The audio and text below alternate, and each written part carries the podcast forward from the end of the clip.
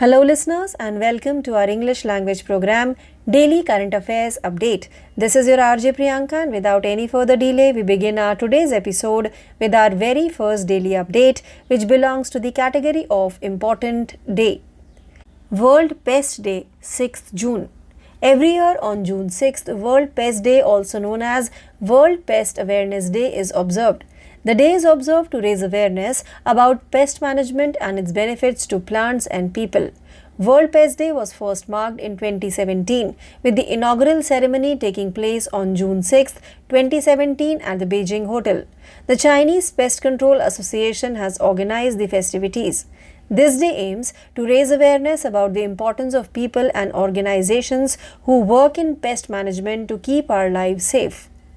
Now let's move forward to our Second daily update, which belongs to the category of books. Shikhar Dhawan launches Leo Coutinho's new book, Small Wins Every Day in Delhi. Shikhar Dhawan, the ace cricketer, launched renowned holistic lifestyle coach Luke Coutinho's new book, Small Wins Every Day at the Taj Mahal in New Delhi. Luke writes in his book Small Wins Every Day 100 Powerful Ways to Transform Your Life and Health about how breaking down goals into smaller and simpler work might help you achieve more in life. Speaking about his book, he stated during the occasion that it teaches people how to rewire their brains for greater achievement. His most recent book, Small Wins Every Day, is published by Penguin India. Now let's move forward to our third daily update, which belongs to the category of obituaries. Malayalam actor Harish Pengan, known for comedy roles, passes away. Malayalam actor Harish Pengan died while receiving treatment for liver problems at the private hospital in Kochi. He was 48. Harish Pengan was well known for his roles in comedies. In Minnal Murali, Honeybee 2.5, Mahesh Tinte Prathikaran, Shefi Kinte Santosham, Vellari Pattanam, Jan E-Man and Jaya Jaya Jaya He, he gave standout performances. Previously, the film industry sought financial assistance for his medical care. His companion said that physicians told him he required a liver transplant surgery right away. Now let's move forward to our fourth daily update which belongs to the category of international. United World Wrestling condemns detention of Indian wrestlers, threatens WFI with suspension. The World Wrestling Regulatory Body United World Wrestling UWW has threatened to suspend the Wrestling Federation of India WFI, forcing Indian wrestlers to compete under a neutral banner. The UWW also voiced dissatisfaction with the investigations and criticized the arrest of Indian wrestlers in Delhi. Olympic medalists Bajrang Punia and Sakshi Malik were among the Indian wrestlers who were dragged through the streets after deciding to protest outside the new parliament building. Now let's move forward to our fifth daily update which belongs to the category of state. Maharashtra government launches Shasan Apल्या Dari initiative. Maharashtra Chief Minister Eknath Shinde has inaugurated the Shasan Apल्या Dari Government at Your Door project, which aims to centralize the advantages of government schemes.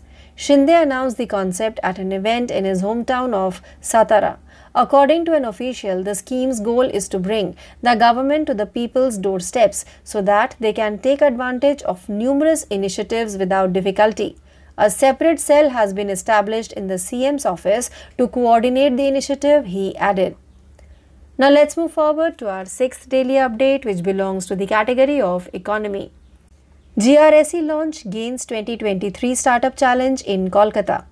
Garden Reach Shipbuilders and Engineers GRSE Limited, one of India's finest defense shipyards and Category 1 Mini Ratna Company, has begun on a mission to identify and stimulate the development of new solutions in shipbuilding by startups.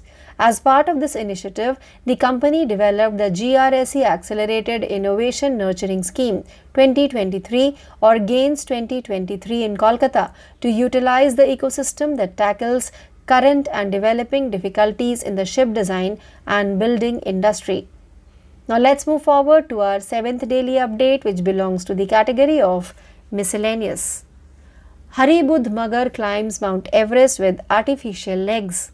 Hari Budh Magar, an ex-British Gorkha soldier from Nepal, made history by climbing the world's highest Mount Everest with artificial legs. Hari Buddhmagar was born in 1979 and was brought up in Nepal's hilly area of Rolpa. Magar began his career in the British Gurkhas in 1999 at the age of 19 and dedicated his life to the English government. In 2010, the British Army veteran lost both legs after he stepped on an improvised explosive device IED planted by the Taliban on a deployment in Afghanistan. Now let's move forward to our 8th daily update which belongs to the category of awards. Bulgarian writer Georgy Gospodinov wins International Booker Prize for Time Shelter. Time Shelter, authored by Georgy Gospodinov and translated into English by Angela Rodell, has been named the winner of the International Booker Prize 2023, beating out six other novels on the shortlist. This is the first time a novel initially published in Bulgarian has received the annual award, which is granted to a work of fiction translated into English and published in the United Kingdom the previous year.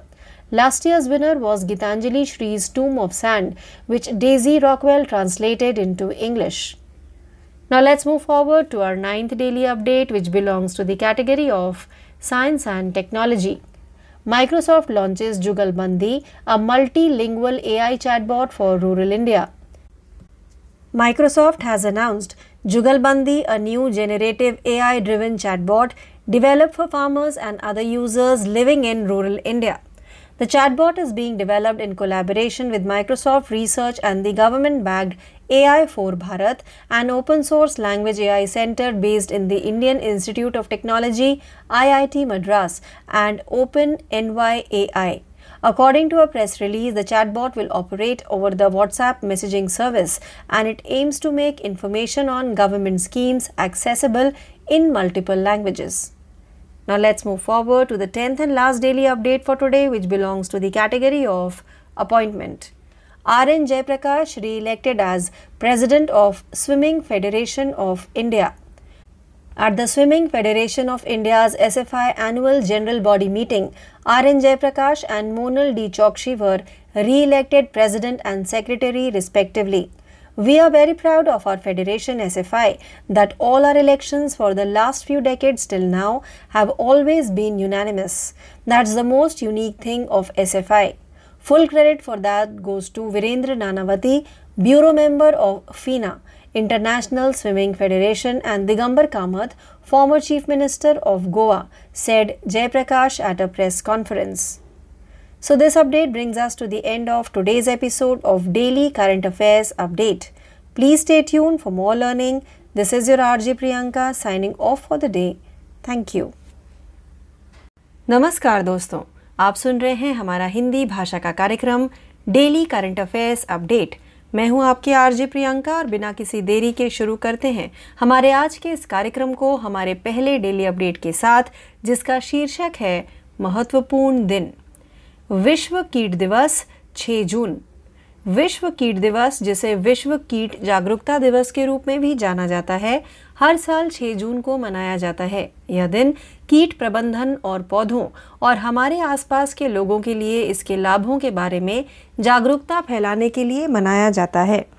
विश्व कीट दिवस पहली बार वर्ष 2017 में मनाया गया था और उद्घाटन समारोह 6 जून 2017 को बीजिंग होटल में आयोजित किया गया था। चीनी कीट नियंत्रण संघ ने समारोह शुरू किया था। इस दिन का उद्देश्य उन लोगों और संगठनों के महत्व के बारे में जागरूकता बढ़ाना है, जो कीट नियंत्रण के काम में लगे हुए हैं।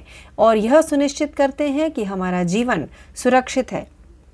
आइए आगे बढ़ते हैं हमारे दूसरे डेली अपडेट की तरफ़, जिसका शीर्षक है पुस्तकें। शिखर धवन ने ल्यूक कोटेनो की नई किताब, स्मॉल विंस एवरीडे का विमोचन किया। दिग्गज क्रिकेटर शिखर धवन ने प्रसिद्ध holistic lifestyle coach Luke Coutinho की नई पुस्तक स्मॉल विंस एवरीडे का नई दिल्ली में ताजमहल में विमोचन किया। Small wins everyday hundred powerful ways to transform your life and health में ल्यूक लिखते हैं कि कैसे अपने लक्ष्यों को छोटे और सरल कार्यों में बांटकर जीवन में अधिक प्राप्त करने में मदद कर सकते हैं। अपनी पुस्तक के बारे में बोलते हुए उन्होंने कार्यक्रम में कहा कि कैसे उनकी नई पुस्तक बेहतर सफलता के लिए अपने मस्तिष्क को फिर से तैयार करना सिखाती है। उनकी नवीनतम पुस्तक small wins everyday Penguin India द्वारा प्रकाशित की गई है। आइए आगे बढ़ते हैं हमारे तीसरे डेली अपडेट की तरफ़, जिसका शीर्षक है निधन। कॉमेडी भूमिकाओं के लिए जाने जाने वाले मलयालम अभिनेता हरीश पेंगन का निधन। मलयालम अभिनेता हरीश पेंगन का कोच्चि के एक निजी अस्पताल में लिवर से संबंधित बीमारियों के इलाज के दौरान निधन हो गया। वह 48 वर्ष के थे। हरीश पेंगन अपनी कॉमेडी भूमिकाओं के लिए जाने जाते थे। उन्होंने Minnal Murali, honey bee two Maheshinte प्राधिकरण सेफिकिंटे संतोषम, वेल्लारी पट्टनम, जन ई मैन और जया जया जया हे में उल्लेखनीय प्रदर्शन दिया। इससे पहले फ़िल्म बिरादरी ने उनके इलाज के लिए वित्तीय मदद मांगी। उनके दोस्तों ने खुलासा किया कि डॉक्टरों ने उन्हें सूचित किया था कि उन्हें तत्काल लिवर प्रत्यारोपण सर्जरी की आवश्यकता है। आइए आगे बढ़ते हैं हमारे चौथे डेली अपडेट की तरफ़, जिसका शीर्षक है अंतर्राष्ट्रीय। यूनाइटेड वर्ल्ड रेसलिंग ने भारतीय पहलवानों की हिरासत की निंदा की। डब्ल्यूएफआई को निलंबन की धमकी दी। कुश्ती की वैश्विक संचालन संस्था यूनाइटेड वर्ल्ड रेसलिंग यूडब्ल्यूडब्ल्यू ने भारतीय कुश्ती महासंघ डब्ल्यूएफआई को निलंबन की धमकी दी है, जिसका मतलब होगा कि भारतीय पहलवानों को हस्त ध्वज तले खेलना होगा। यूडब्ल्यूडब्ल्यू ने जाँच पर भी निराशा व्यक्त की और दिल्ली में भारतीय पहलवानों की हिरासत की निंदा की। ओलंपिक पदक विजेता बजरंग पूनिया और साक्षी मलिक सहित विरोध प्रदर्शन कर रहे भारतीय पहलवानों को नए संसद भवन के पास विरोध प्रदर्शन करने का फैसला करने के बाद सड़कों पर घसीटा गया। आइए आगे बढ़ते हैं हमारे पाँचवें डेली अपडेट की तरफ़, जिसका शीर्षक है राज्य। महाराष्ट्र सरकार ने शासन अपलियादरी, पहल शुरू की। महाराष्ट्र के मुख्यमंत्री एकनाथ शिंदे ने शासन अपलियादरी सरकार आपके द्वार पहल शुरू की है, जिसका उद्देश्य एक ही स्थान पर सरकारी योजनाओं का लाभ प्रदान करना है। शिंदे ने अपनी गृह ज़िले सतारा में एक कार्यक्रम में इस योजना की शुरुआत की। एक अधिकारी ने बताया कि इस योजना का उद्देश्य सरकार को आम लोगों के दरवाजे तक पहुंचाना है। ताकि वे बिना किसी परेशानी के विभिन्न योजनाओं का लाभ उठा सकें। उन्होंने कहा कि योजना के समन्वय के लिए मुख्यमंत्री कार्यालय में एक समर्पित प्रकोष्ठ स्थापित किया गया है। आइए आगे बढ़ते हैं हमारे छठवें डेली अपडेट की तरफ़, जिसका शीर्षक है अर्थव्यवस्था। जीआरएसई ने कोलकाता में गेम्स 2023 स्टार्टअप चैलेंज लॉन्च किया। Garden Reach Shipbuilders and Engineers GRSE Limited Bharat के प्रमुख रक्षा शिपयार्ड में से एक और श्रेणी वन निरत्न कंपनी ने स्टार्टअप द्वारा जहाज़ निर्माण में तकनीकी प्रगति की दिशा में अभिनव समाधानों के विकास की पहचान करने और प्रोत्साहित करने के लिए एक मिशन शुरू किया है। इस अभियान के हिस्से के रूप में कंपनी ने जहाज़ डिज़ाइन और निर्माण उद्योग में वर्तमान और उभरती चुनौतियों को संबोधित करने वाले इकोसिस्टम का लाभ उठाने के लिए कोलकाता में जीआरएसई त्वरित नवाचार पोषण योजना 2023 या गेम्स 2023 का लॉन्च किया। आइए आगे बढ़ते हैं हमारे सातवें डेली अपडेट की तरफ़, जिसका शीर्षक है विविध। हरिबुद्ध मगर ने कृत्रिम पैरों के साथ माउंट एवरेस्ट पर चढ़ाई की। नेपाल के एक पूर्व ब्रिटिश गोरखा सैनिक हरिबुड्डा मगर ने कृत्रिम पैरों से दुनिया के सबसे ऊँचे माउंट एवरेस्ट पर विजय प्राप्त कर इतिहास रच दिया। उन्नीस में जन्मे हरि बुद्ध मगर का पालन पोषण नेपाल के पहाड़ी ज़िले रोल्पा में हुआ था। 19 साल की उम्र में मगर ने 1999 में ब्रिटिश गोरखाओं में अपना करियर शुरू किया और अपने जीवन का प्रमुख हिस्सा अंग्रेज़ी सरकार को दिया। 2010 में ब्रिटिश सेना के दिग्गज ने अफ़गानिस्तान में एक मिशन के दौरान अपने पैर खो दिए थे, जब उन्होंने तालिबान द्वारा बिछाए गए इम्प्रोवाइज्ड एक्सप्लोजिव डिवाइस आईईडी पर कदम रखा था। आइए आगे बढ़ते हैं हमारे आठवें डेली अपडेट की तरफ़, जिसका शीर्षक है पुरस्कार। बल्गेरियाई लेखक जॉर्जी गोस्पोडिनोव ने टाइम शेल्टर के लिए अंतर्राष्ट्रीय बुकर पुरस्कार जीता। टाइम शेल्टर जॉर्जी गोस्पोडिनोव द्वारा लिखित और एंजेला रोडेल द्वारा अंग्रेज़ी में अनुवादित ने शॉर्टलिस्ट पर छह अन्य उपन्यासों को पार करते हुए अंतर्राष्ट्रीय बुकर पुरस्कार 2023 जीता है। यह पहली बार है जब मूल रूप से बल्गेरियाई में प्रकाशित एक उपन्यास ने वार्षिक पुरस्कार जीता है, जो अंग्रेज़ी में अनुवादित उपन्यास के काम के लिए दिया गया है और पिछले वर्ष यूनाइटेड किंगडम में प्रकाशित हुआ था। पिछले साल पुरस्कार गीतांजलि श्री के टूम ऑफ़ सैंड को दिया गया था, जिसका अनुवाद डेजी रॉकवेल ने अंग्रेज़ी में किया था। आइए आगे बढ़ते हैं हमारे नौवे डेली अपडेट की तरफ़, जिसका शीर्षक है, विज्ञान और प्रौद्योगिकी। माइक्रोसॉफ्ट ने ग्रामीण भारत के लिए एक बहुभाषी एआई चैटबॉट जुगलबंदी लॉन्च किया। माइक्रोसॉफ्ट ने जुगलबंदी नामक एक नए उत्पादक एआई संचालित चैटबॉट का अनावरण किया है, जिसे ग्रामीण भारत में रहने वाले किसानों और अन्य उपयोगकर्ताओं के लिए डिज़ाइन किया गया है। चैटबॉट को माइक्रोसॉफ्ट रिसर्च और सरकार समर्थित AI फोर भारत भारतीय प्रौद्योगिकी संस्थान आईआईटी मद्रास में स्थित एक ओपन सोर्स भाषा AI केंद्र और ओपन एन के सहयोग से विकसित किया जा रहा है। एक प्रेस विज्ञप्ति के अनुसार, चैटबॉट व्हाट्सएप मैसेजिंग सेवा पर काम करेगा और इसका उद्देश्य कई भाषाओं में सरकारी योजनाओं की जानकारी सुलभ बनाना है। आइए आगे बढ़ते हैं हमारे दसवें व अंतिम डेली अपडेट की तरफ़, जिसका शीर्षक है नियुक्ति। आर एन जयप्रकाश को भारतीय तैराकी महासंघ के अध्यक्ष के रूप में फिर से चुना गया। आर एन जयप्रकाश और मोनाल डी चौकसी को भारतीय तैराकी महासंघ एसएफआई की वार्षिक आम बैठक में फिर से अध्यक्ष और सचिव चुना गया। हमें अपने फेडरेशन एसएफआई पर बहुत गर्व है कि पिछले कुछ दशकों से अब तक के हमारे सभी चुनाव हमेशा सर्वसम्मति से हुए हैं। यह एसएफआई की सबसे अनोखी बात है। इसका पूरा श्रेय Virendra Nanavati F I N A अंतर्राष्ट्रीय तैराकी महासंघ के ब्यूरो सदस्य और गोवा के पूर्व मुख्यमंत्री दिगंबर कामत को जाता है। जयप्रकाश ने एक संवाददाता सम्मेलन में कहा। तो इस अपडेट के साथ ही हमारा आज का यह हिंदी भाषा का कार्यक्रम, डेली करंट अफेयर्स अपडेट, यहीं समाप्त होता है। ज़्यादा जानकारी के लिए हमसे यूँ ही जुड़े रहिए।